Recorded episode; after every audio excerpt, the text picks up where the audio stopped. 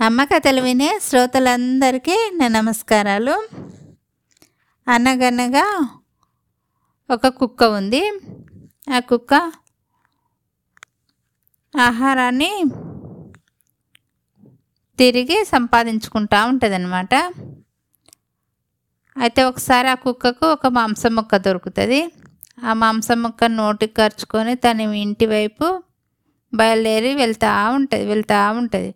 వెళ్తూ ఉంటే దారిలో ఒక చిన్న నీటి గుంట కనబడుతుంది.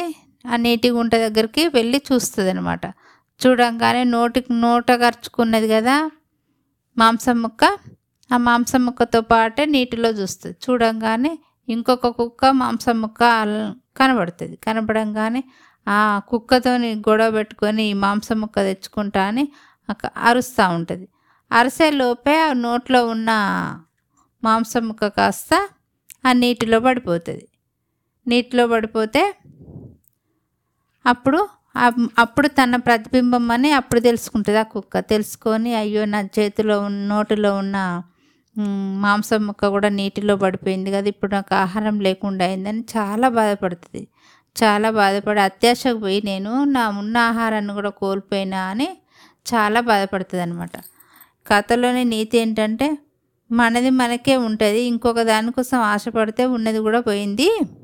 అలా ఇంకొకరి ఆహారానికి అస్సలే ఆశపడద్దు. అత్యాశకు అస్సలే పోవద్దని కథలోని నీతి.